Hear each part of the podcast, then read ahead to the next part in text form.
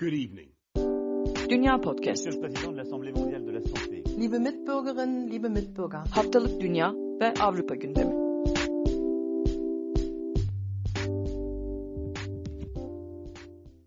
Dünya Podcast'a hoş geldiniz. Ben Seda Karatabanoğlu. Uzun bir aradan sonra diyalog programıyla karşınızdayız. Bugün koronavirüs pandemi sürecinde pek de konuşmadığımız bir ülke İsviçre'yi konuşacağız. İsviçre'de yaşayan ressam Pınar Civan konuğum. Hoş geldin Pınar. Programa katılmayı kabul ettiğin için teşekkür ederim.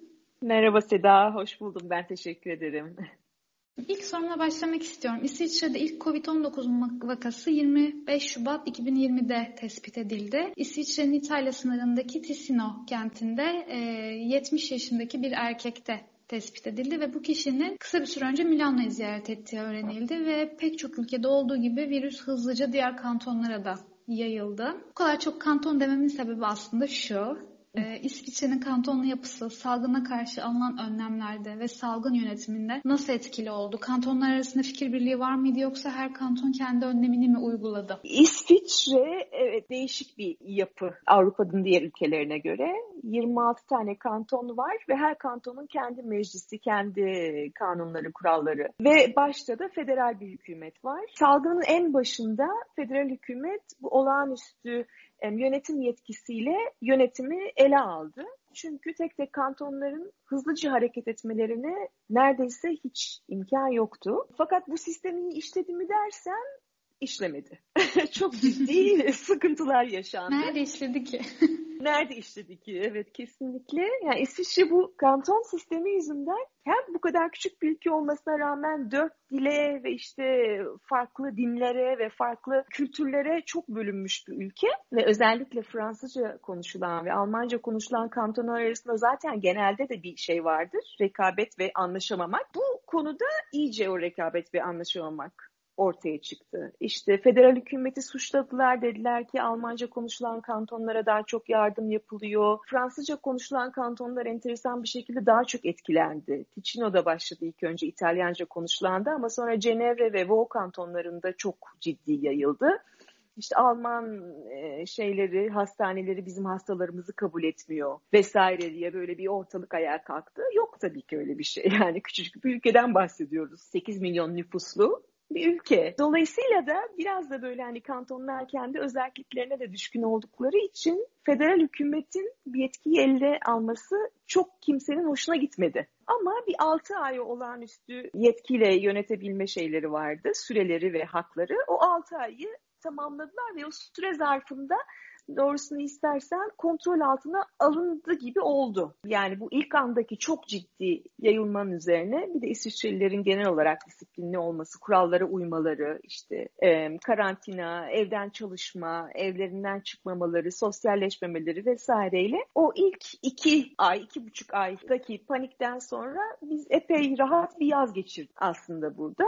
Sonra da Eylül'den itibaren zaten kantonlara kendi idarelerini yapma hakkı tekrar geriye verildi. Ve hükümet bir COVID-19 yasasıyla federal hükümet özellikle işin finansal tarafını kontrol etmeye devam etti. Ama e, sorunun kısaca cevabı kantonlarla, kantonların birbirleriyle ve federal hükümetle ilişkileri epey gergindi hala şu anda da gergin. Ee, yani aslında e, İsviçre'nin bu siyasi sistemi de e, salgın yönetiminde epey etkili oldu diyebiliriz. E, çok bilmediğimiz Kesinlikle de aslında. öyle. Şöyle yani aslında belki bunun hakkında da bilgi vermem lazım. İsviçre'nin hükümet sistemi de çok farklı bir sistem. E, sihirli formül dedikleri Magic Formula diye bir formülle e, hükümet kuruluyor İsviçre'de. E, dört tane koalisyon partisi var mecliste temsil edilen ve bu partinin bu partiyi temsil eden 2, 2, 2 ve 1, 7 kişilik bir şey var, hükümet. Dolayısıyla ve de her sene ülkenin başkanı değişiyor bu 7 kişi arasından. Ve bu 7 kişi bu federal hükümet bütün kararları oy birliğiyle almak zorunda. Bütün partilerin temsil edildiği enteresan bir hükümet yapısından bahsediyoruz. Bir yandan bu birbirinden farklı dört parti ve işte yedi temsilcisi oy birliğiyle karar almak zorunda. Öbür tarafta ulusal e, meclis var. Öbür tarafta kanton hükümetleri var. Epey karışık bir sistem ve bu sistem normal şartlar altında İsviçre'nin doğrudan demokrasi sistemi. Biz burada her şeye oy veriyoruz. Yani 90 bin imza topladığın zaman herhangi bir konuyu referandumu açabilirsin. Her, her şeyi oyluyoruz biz burada doğrudan demokrasi olduğu için. Ee, normalde çok demokratik bir sistem ama böyle bir acil durumda çok ciddi bir hantallaşma yaratıyor haliyle. Hızlı karar alınamıyor, hızlı hareket edilemiyor. Dolayısıyla da aslında İsviçre'yi epey zorlayan bir handikap oldu. Zorlama demişken salgında bir yıl geride kaldı ve senin de söylediğin gibi İsviçre 8,5 milyonluk küçük bir ülke. Evet. 600 binden fazla vaka görüldü ve 10 binden fazla kişi hayatını evet. kaybetti. Evet. Hükümet salgın başında sürü bağışıklığını benimsediğini söylemişti. Uluslararası Sağlık Örgütü evet. Bunun doğru olmadığına dair açıklamalar yapmıştı İngiltere ile birlikte yani sürü evet. bağışıklığını benimseyen ülkelere dair. Geride kalan son bir yılda özetlemeni istesem neler söylersin? Yani öne çıkan önlemler neler? Ben Fransa'da kendi tabii. adıma sokağa çıkma yasağı diyebilirim iki kelimeyle. Tabii, tabii. Ee, sen nasıl özetlersin son bir yılını? Bize burada hiç sokağa çıkma yasağı olmadı en başından beri. Alınan en en ekstrem ön, e, önlem e, geçen sene e, Mart ve Nisan ayında bütün mağazaların kapatılmasıydı. Sadece süpermarketlere çıktı ve orada da şu anda Türkiye'de çok tartışılan bazı ürünlerin satış yasağı vardı. Ama bunun içinde içki ve sigara asla olmadı. Çünkü onlar e, hayatsal öneme sahip ürünler arasında sayıldı. Ama mesela benim hayatımı en zorlaştıran şeylerden biri akrilik boya alamıyordum. Yani o hobi diye geçiyor ama aslında iş olarak yaptığım bir şey. Hani ona ulaşımım yoktu. Böyle biraz saçma sapan şeyler olduğu oldu. Bize burada Eylül hatta Eylül sonu Ekim başına kadar maske takmanıza gerek yok dediler. Zaten yoktu bu arada maske. Bütün yaz boyunca da hiçbir yerde neredeyse bulunamıyordu. Sonradan ortaya çıktı ki ve bu en büyük bence İsviçre hükümetinin hani şu dönemdeki skandal uygulamalarından biriydi. Maske takmanıza gerek yok zaten muhtemelen yanlış takacaksınız diye bir söylemi vardı bu şey bilimsel task force'un. Fakat ellerinde maske olmadığı içinmiş bu. Yani bu aslında çok ciddi bir skandal. İsviçre gibi bir ülke için 2020-2021 yılında bayağı bilerek yalan söylenmiş halka. Eylül'den itibaren maske zorunluluğu geldi. O da sadece kamuya ait kapalı alanlarda, mağazaların içlerinde. Bir de buradaki şehirlerde, bu şeylerde yani tarihi şehirler çok küçük olduğu için hani bütün alışverişin vesairenin yapıldığı, günlük hayatın geçtiği yerler hani daha şey şehir merkezi tarihi şehirler. Orada kalabalık ların olduğu yerlerde. Onun dışında biz sokağa çıktığımız zaman hala maske mecburiyetimiz yok. Sınırları kapattılar ilk etapta ama zaten onu da aslında İsviçre kapatmadı bile. Onu da çok net şey e, itiraf ettiler ve dediler ki bizim öyle bir insan kaynağımız yok tek taraflı sınır kapatabileceğimiz. Dolayısıyla komşu ülkeler kapattığı zaman biz de kapatmış sayılacağız. Ama onda da mesela çok günübirlik iş için İtalya'dan geçen var, Fransa'dan buraya geçip Fransa'da veya İtalya'da yaşamaya devam eden var. Onlara yasak getirilmedi. Dolayısıyla biz öyle çok ciddi önlemler almadık. İsviçre genel olarak enteresan bir şekilde halk sağlığı nasıl ifade etsem bunu halkı sağlıklı olan bir ülke ve ölümlerin %90'ından fazlası 85 yaş üstü arasında görüldü. Genç kesim çok da fazla etkilenmedi ve çok da net mesela Türkiye'de böyle hani çuval çuval ilaçlar dağıtılıyor. Burada öyle bir şey yok. Burada eğer testin pozitif çıkarsa çok net e, işte C vitamini alın, bol meyve suyu için, bol sıvı tüketin, evinizden çıkmayın dediler. Onun dışında bence yine skandal olabilecek kararlardan biri bu da sürü bağışıklığı ile ilgili ve işte hastanelerin kapasitesini korumakla alakalı. Özellikle ikinci dalga sırasında yaşlıların yaşadığı huzur evlerinden hastalananları hastanelere taşımayın gibi bir karar alındı. Dolayısıyla huzur evlerinde çok ciddi bir kayıp yaşandı. Hatta öyle ki yani çok çok bu söylediğim tabii hani üzücü ve acı bir şey. Burada huzur evlerinde sıra var. Çok yaşlı bir nüfus olduğu için kolay kolay yer bulunamıyor. O kadar boşalma olmuş ki huzur evi personelinin epey bir kısmı şu anda işsiz. Çok çok üzücü. Yani bu çok bir yılda o kadar hakikaten evet o kadar üzücü şeyler gördük ki ve bunları yani sindirecek vaktimiz olmadı, bunların yasını tutacak vaktimiz olmadı. Biz bir şekilde hayatta kalanlar veya kalabilirsek bu sürecin sonunda bunu nasıl sindirip nasıl içinden çıkabileceğimizi ben hakikaten Hakikaten bilmiyorum. Ama dediğim gibi bu sürü bağışıklığı uygulaması hala devam ediyor. Çok ciddi önlemler, kısıtlayıcı önlemler hala alınmadı. Hatta yani işte geçen yaz kontrol altına alındığı zaman her şey çok açıktı. E, futbol maçlarına izin verildi, fuarlara izin verildi. Herkes bir arada dışarıda üst üsteydi. En son artık Eylül, Ekim'e doğru ikinci dalga çok ciddi vurduğunda yani günde İsviçre için çok büyük bir şey olan 10 e, binli rakamlı vakalara geldiğimizde Burada Bern'de karavan fuarı vardı ve ilk iki gün yapılmasına izin verdiler. Binlerce insan karavan fuarına gitti. Artık karavan fuarını da yapmayı verin bu yıl diyorsun değil mi? Yok hani buna bile izin verdiler. En fazla 21 bin gördü sanırım günlük vakada evet, İsviçre. Evet, evet. Yani aslında 2020'nin sonuna da sonunda bir e, pik görülüyor evet, grafiklerde evet, de. Evet. Ee, senin dediğin gibi yani çok serbest İsviçre. Ben de Fransa'dan şöyle biliyorum. Ee, bizim Türkiye'ye gitmemize, Türkiye'den buraya gelmek işte belli şartlara bağlı. Bu yüzden Hı-hı. insanlar İsviçre'ye geçip İsviçre'den Türkiye'ye Tabii. gidiyorlardı Fransa'dan. Tabii. Ve bu çok Tabii. yaygındı. Diğer e, sorumsa e, biraz e, İsviçre'nin yine salgın yönetiminde e, benimsediği farklı bir yöntem. Normalde Hı-hı. bizim bildiğimiz e, COVID-19 virüsü hastalığı PCR testleriyle tespit ediliyor. Ancak İsviçre'de Basel'de bulunan İsviçre Federal Bilim ve Teknoloji Enstitüsü'nde bir ekip kanalizasyondaki atık sularda COVID-19 tespit etmeye çalışıyor. Bunları hı hı. arıyor. Federal Halk Sağlığı Dairesi'nin mali desteğiyle e, yapılan bu araştırmada Şubat ayında 6 farklı tesiste işlem yapmaya başladı ve aslında bu 6 farklı tesis demek 8,5 milyonluk ülkenin 1,5 milyonluk nüfusunun atık suyunu incelemek demek. TVS Info'da okuduğum bir habere göre Noel döneminde e, yine İsviçre bilim adamları bu atık sularda ilk defa İngiliz varyantını başarılı bir şekilde tespit eden ekip oluyor. Yine aynı haberde e, bu yöntemin çeşitli avantajlarından bahsediyorlar. E, virüs ilk semptomların ortaya çıkması e, yani virüsü e, enfekte olduktan sonra semptomların ortaya çıkması arasında birkaç gün var ve bir, birkaç günlük süre içinde atık suda tespit edilebiliyor e, yazıyor. Hı hı. Yine e, bu şekilde avantajları olsa da bu yöntemin başka bir dezavantajı da sadece yoğunluk hakkında bilgi veriyor. Vaka sayısına dair bilgi veremiyor.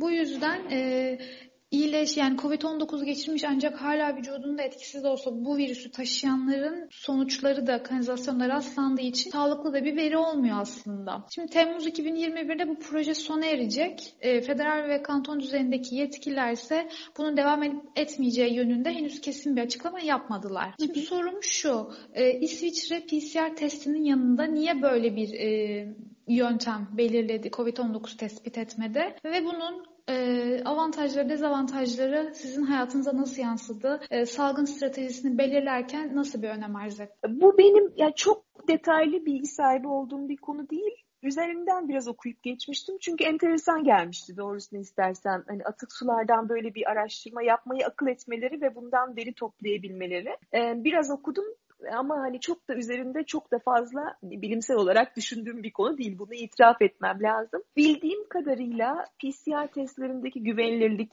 e, sorusu ve aslında şey asemptomatik insanların çok olması ve herkesin test yap maya gitmemesi, çekinmesi, işte testi pozitif çıkanların stigmatize edilmesi vesaire. Ve etkenlerden dolayı buna buradan daha doğru veri alabileceklerine inandıkları için buna bir ağırlık ve önem verdiler e, devam edip etmeyecekleri sanıyorum biraz salgının gidişatına bağlı olacak. Şu anda PCR'a biraz daha ağırlık verdiler. Çünkü e, bu ay başında 1 Nisan'dan itibaren geçen ay başında e, federal hükümet bütün İsviçre'de kişi başı herkese ayda 5 tane bedava hızlı PCR testi dağıtma kararı aldı.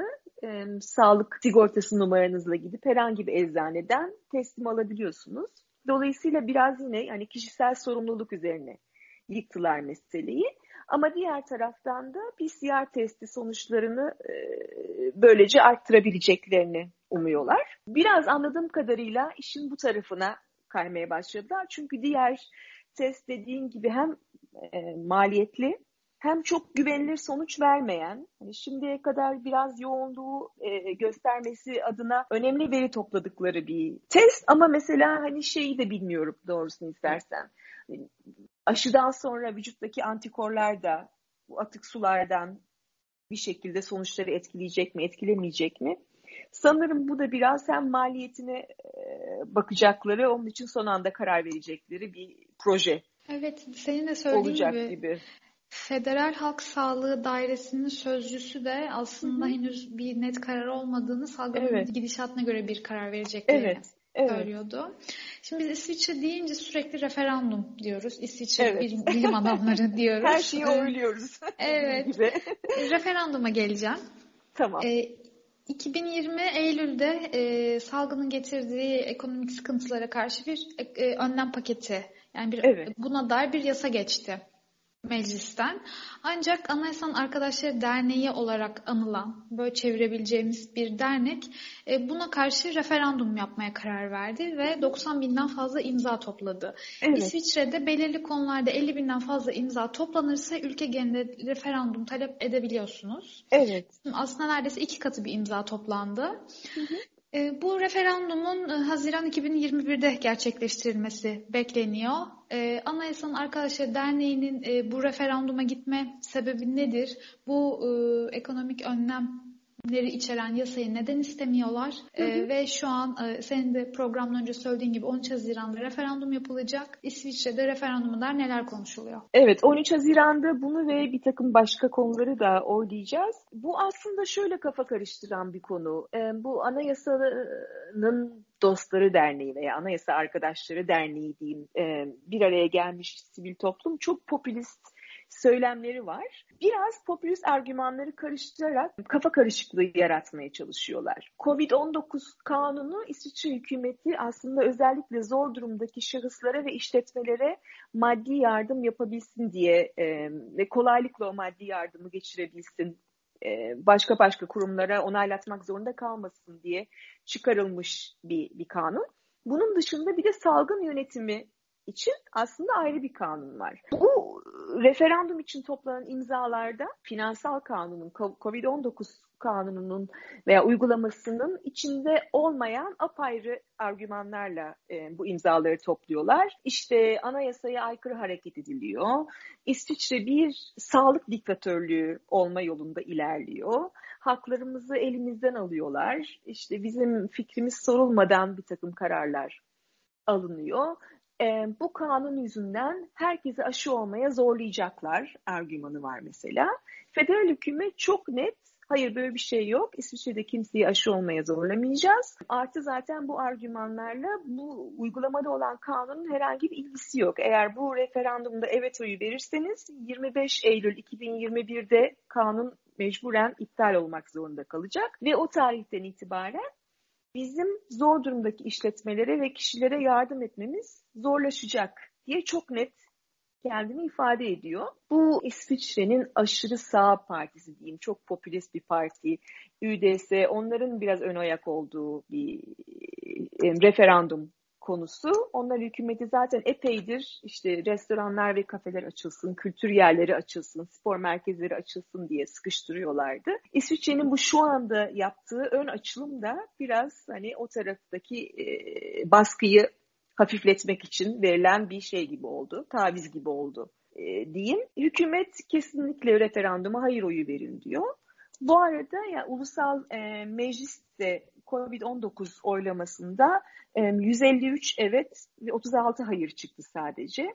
Dolayısıyla onlar da hani referandumda hayır verilmesini tavsiye ediyorlar. Kanton e, konseyi de kantonların bir araya geldiği konsey de onlar da 44, 44 evet ve sıfır hayırla COVID-19 bu ekonomik kanunu uygulamayı kabul ettiler, geçirdiler. Dolayısıyla genelde de bu şey hükümetin çok ciddi, çok tartışmalı bir konu değilse genelde hükümetin tavsiyesini dinliyor İsviçreli oy verenler. Dolayısıyla ben bu referandumun geçeceğini zannetmiyorum. Ama işte dediğim gibi bu biraz hem aşı karşıtlarına hem biraz böyle her şeyin karış her şeyi birbirine karıştıran bir grup var. Böyle düz dünyacılar, işte aşı karşıtları, işte bu 5G, hani telefon e, şebekesi vesaire karşıtları. Yani şöyle bir şey var. Avrupa'nın göbeğinde, hani Bern'de, İsviçre'nin başkentinde ben bundan bir buçuk ay önce falan çakmak taşlar gibi şey giymiş, böyle bir hayvan postundan elbise giymiş, 5G karşıtı böyle bir grup insan gördüm falan. Hani böyle tuhaf bir grup var. Biraz enteresan bir şekilde onlara konuşan bir imza toplaması. Ama dediğim gibi yani geçeceğini hakikaten zannetmiyorum. Çünkü bir sürü işletmenin bu yardıma ihtiyacı var. Artı hakikaten yani hani sağlık diktatörlüğü ne demek mesela? Hani argümanların elde tutulur pek bir pek bir yeri de yok. Ama evet hani 13 Haziran'da oylayacağız bunu. 14 Haziran'da Sonuçları yine konuşuruz. Zevkle. Aşıyı sormak istiyorum. Nasıl Tabii. ilerliyor? Aşı karşıtlığı ne durumda? Hangi aşılar uygulanıyor? Hangi yani yaş kategorilerine göre mi? Hangi öncelikle aşı Tabii. yapılıyor İsviçre'de? Bu da ha, harika bir konu. Benim İsviçre'de biraz böyle hani İsviçre hakkında beni çok hayal kırıklığına uğratan konulardan biri de bu aşı yönetimi konusu. Bir taraftan şöyle hani çok güzel bravo diyorsun. İsviçre dedi ki çok net ben sadece bu yeni jenerasyon e, aşılara yatırım yapacağım. Çünkü aşının e, parantez içinde Rolls Royce'u bu ve en iyi korumayı bunun sağladığını düşünüyorum. Dolayısıyla da bütün vatandaşlarıma ben en iyi korumayı sağlamak istiyorum. Yeni jenerasyon derken Pfizer Bu Pfizer ve Moderna aşıları. Yani İsviçre mesela mRNA aşıları aslında. mRNA aşıları evet. Ee, İsviçre AstraZeneca'ya onay vermedi. Johnson Johnson aşısını onay verdi ama hiç sipariş vermedi. Geçen yıl Nisan ayından itibaren Moderna'ya çok ciddi bir yatırım yaptı. Dolayısıyla İsviçre'nin şu anda elinde olan ve de gelmesini beklediği aşılar Pfizer ve Moderna'nın aşıları. Fakat tabii sadece iki aşıya yatırım yapılınca beklenen dozda dünyadaki bütün hani aşı üretim sıkıntısı ve bütün ülkelerin birbirini yemesi tam bir şey hani orman e, Kanun. durumu kanunu jungle şu anda göz önünde bulununca aşıların gelmesinde yavaşlık yaşanıyor. Yaş grubuyla başladılar. En riskli gruplarla başladılar. Ben buraya biraz mizahi yaklaşıyorum tabii hani 170 yaşından itibaren aşağıya saymaya başladıkları için bize sıra gelmiyor diye İsviçreliler de uzun yaşıyor haliyle. Ya orada da böyle şöyle absürtlükler var. Yani mesela sağlık kuruluşları şey diyor. "E Tabii yaşlılar çok yavaş giyinip soyunduğu için çok yavaş sıra geliyor. Yok öyle bir şey yani. Hani organizasyon sıkıntısı var, doz sıkıntısı var ve orada kantonları serbest bıraktı federal hükümet. Bazı kantonlar 18 yaşından itibaren bütün yetişkinleri açtı. Bazıları mesela ben bizim bulunduğumuz kanton daha bu sabah 18 yaşın üstüne açacağını duyurdu ama Aralık'tan beri aslında aşı yapılıyor İsviçre'de ve şu anda sadece nüfusun %11'ine iki doz aşı yapabilmiş durumdalar. Tekrar yani 8,5 milyonluk bir ülke hani bunun ne kadarı yetişkin ve Aralık'tan beri bunu bir türlü aşılamayı beceremiyorsunuz. Günde 40 bin aşı yapabiliyorlarmış mesela. Ama uzmanlar salgını kontrol altına alabilmemiz için İsviçre'de günde 100 bin aşı yapabilmemiz lazım diyorlar. Dolayısıyla orada bir sıkıntı var. Diğer tarafta e, aşı e, konusu ilk gündeme geldiği andan itibaren İsviçre'nin ilk oylamalarda sadece yüzde 41'i aşı olacağını belirtiyordu. Ama İsviçre'de böyle bir şey var. Hani İsviçre halkının psikolojisi de böyle bir şey. Beni ikna et diyor. Aşının güvenli olduğuna veya aşı olmam gerektiğine ikna et olayım diyor. İlk konuşmaya başladığımız zaman sağlık çalışanlarının bile %50'sinin aşı olmak istemediği belirtiliyordu. Şu anda bu değişti. Şu anda hani daha da büyük bir çoğunluk kabul ediyor. Ve federal hükümet %50'yi aşılayabilirsem o zaman yazın normale döneceğiz ve daha fazla açılıma gidebileceğiz diyor. Yani sıramızı bekliyoruz hepimiz. Sen de açılmadan bahsettin. Ee, bildiğim kadarıyla birkaç hafta önce yavaş yavaş e, günlük hayata dönüyorsunuz İsviçre'de. Evet. Kafelerin, barların açık kısımları, teraslarında e, oturabiliyorsunuz. Başka Evet. neler yapabiliyorsunuz? Biz fanileri biraz aydınlatırız. Şöyle, daha önce evlerde de toplanamıyorduk. Çok kısıtlı sayıda toplanabiliyorduk.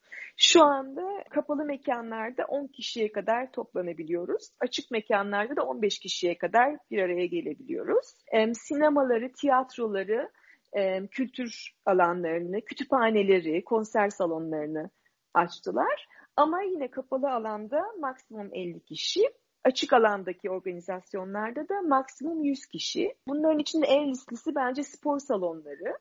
Hani birebir temas olan e, sporlara yine izin vermiyorlar. Futbol, e, boks vesaire gibi. Ama hani cime gidip derse girebiliyorsun ve kardiyo yaparken maske takma zorunluluğu yok. Dediğim gibi sokakta zaten takmıyorduk koşarken vesaire. Kafelerin terasları senin de söylediğin gibi açık restoranların terasları ama bir masada maksimum dört kişi oturabiliyoruz ve işte masaların araları açık olacak vesaire gibi işte masadan kalktığımız zaman maskemizi takmamız gibi. Aslında epey rahatlattılar hatta yüzme havuzlarını bile açtılar. Biz bu kadarının açılmasını beklemiyorduk. Biz sadece kafe ve restoran terasını açacaklar diye düşünüyorduk. Spor salonları çok büyük sürpriz oldu. Ama bir yandan da hani şöyle yapılması mümkün olmayan tavsiyeler var. Spora gitmeden önce mutlaka evde hızlı testinizi yapın diyorlar. Yani her gün spora giden bir insanın her gün test yapması çok mümkün değil. Dolayısıyla çok gerçekçi değil bazı yani kişilerin bireylerin üzerine yükledikleri sorumluluklardan sonuç elde etmek. Ama epey rahatladı diyebilirim şu anda İsviçre'deki genel genel durum ve hükümet üç aşamalı bir açılım planı öngörüyor. Mayıs sonuna kadar bir değişiklik olmayacak normal şartlar altında. Ama Haziran'da kantonlara 300 ila 600 kişilik pilot organizasyonlar deneyebileceklerini söylediler. Bu organizasyonlara aşısı olan veya testi negatif olan veya hastalanıp iyileşmiş antikoru olanların girmesine izin verilecek. Eğer orada bir sıkıntı olmazsa Temmuz'dan itibaren binden daha fazla, e, bin üstü gibi. Ondan sonra da Eylül'den itibaren yine e, biraz fazla uçuyorlar gibi geliyor bana ama geçen Eylül'de gördüğümüz gibi 10 bin kişilik organizasyonları açmayı düşünüyor İsviçre. Ve organizatörler korkmasın diye de hükümet bir plan açıkladı. 170, 164 milyon dolar gibi bir şey ayırdı garanti. Olur da salgın yüzünden bu e, yapılması planlanan organizasyonlar iptal olursa organizatörlerin kayıplarını bu şekilde giderecekler gibi bir planları var. Açılmayla birlikte aynı zamanda yeni bir dalga tartışması da beraberinde geliyor. Hı hı. Pek çok ülkede. İsviçre'de hı hı. bu durum nasıl? Yani Mayıs'a kadar herhangi bir değişiklik olmayacağını söyledin. Ancak bir yandan hı hı. hem kamuoyunda hem basında yeni bir dalga korkusu var mı? Var. Yani şöyle ki eğer böyle gidersek ve aşılama hızı böyle giderse ve açılımlar böyle giderse havaların da daha güzelleşeceği ve insanların daha sık bir arada olacağını göz önüne alırsak Haziran için biraz korkulu bilim insanları ve tıp insanları hükümeti bu konuda uyarıyorlar. Var yani dediğim gibi hani aşılamada hızlanmazsak eğer ve bu arada yani İsviçre ister istemez geçiş ülkesi olduğu için sınırlarını da kapatamadığı için e, dışarıya da çok açık bir ülke ve bu konuda da bir takım hatalar yapılıyor. Mesela çok tartışmalı konulardan biri e, düzenli olarak karantinaya giren ülkeler listesi yayınlanıyor. Bu listede örneğin Türkiye bir yıldır hiç yoktu. At, günlük 60 binli vakalara gelince Türkiye'yi de karantin, dönüşte karantinaya girecek ülkeler listesine aldılar. Ama aynı zamanda o listeye Hindistan girmedi örneğin. Ve bir basın toplantısında bizim buradaki işte İçişleri Bakanı muadilimiz diyeyim aynı zamanda sağlık konularından da o sorumlu Alen Berse Hindistan o listede niye yok diye sordukları zaman e, Hindistan'la direkt uçuşumuz yok ki gibi bir saçma sapan bir cevap geldi. Bundan da bir hafta sonra İsviçre'de ilk bu Hindistan varyantı gözlendi ve transit bir yolcudan geldiği tespit edildi. Yani dolayısıyla bir yeni bir dalga korkusu ve beklentisi var. Üniversiteleri de açtılar çünkü açılımla bu arada değişen şeylerden biri de bu. Diğer okullar e, ilk öğretim ve orta öğretim diyeyim geçen seneki ilk kapanmadan sonra kapanmamıştı. E, önceliği çocukların eğitimine veriyoruz dediler ama yüksek öğrenim kapanmıştı. Üniversiteleri de şu anda yeni açtılar. Dolayısıyla bir sürü genç insanın işte hani bir araya geldiği ve havaların güzelleşip dışarıda da toplanacağını göz önüne alırsak ve onların şu anda aşılamada öncelikli olmadığını e, öyle bir korku var ve muhtemelen de gerçekçi her yerde gördüğümüz gibi. Yani aslında bu salgın uzun süre gündemi meşgul edecek ve biz de sık sık konuşacağız gibi duruyor. Öyle Katıldığın görünüyor. için, vakit ayırdığın için çok teşekkür ederim. Ben çok teşekkür ederim Seda. Çok memnun oldum. Ee, uzun bir aradan sonra diyalog programı kaydetme fırsatımız oldu. Bunlara da bize eşlik ettiği için tekrar teşekkür ediyorum. Ee, yeni bir bölümde görüşmek üzere. Hoşçakalın. Good evening. Dünya Podcast. Monsieur le Président de l'Assemblée mondiale de la santé. Liebe Mitbürgerinnen, liebe Mitbürger. Haftalık Dünya ve Avrupa gündemi.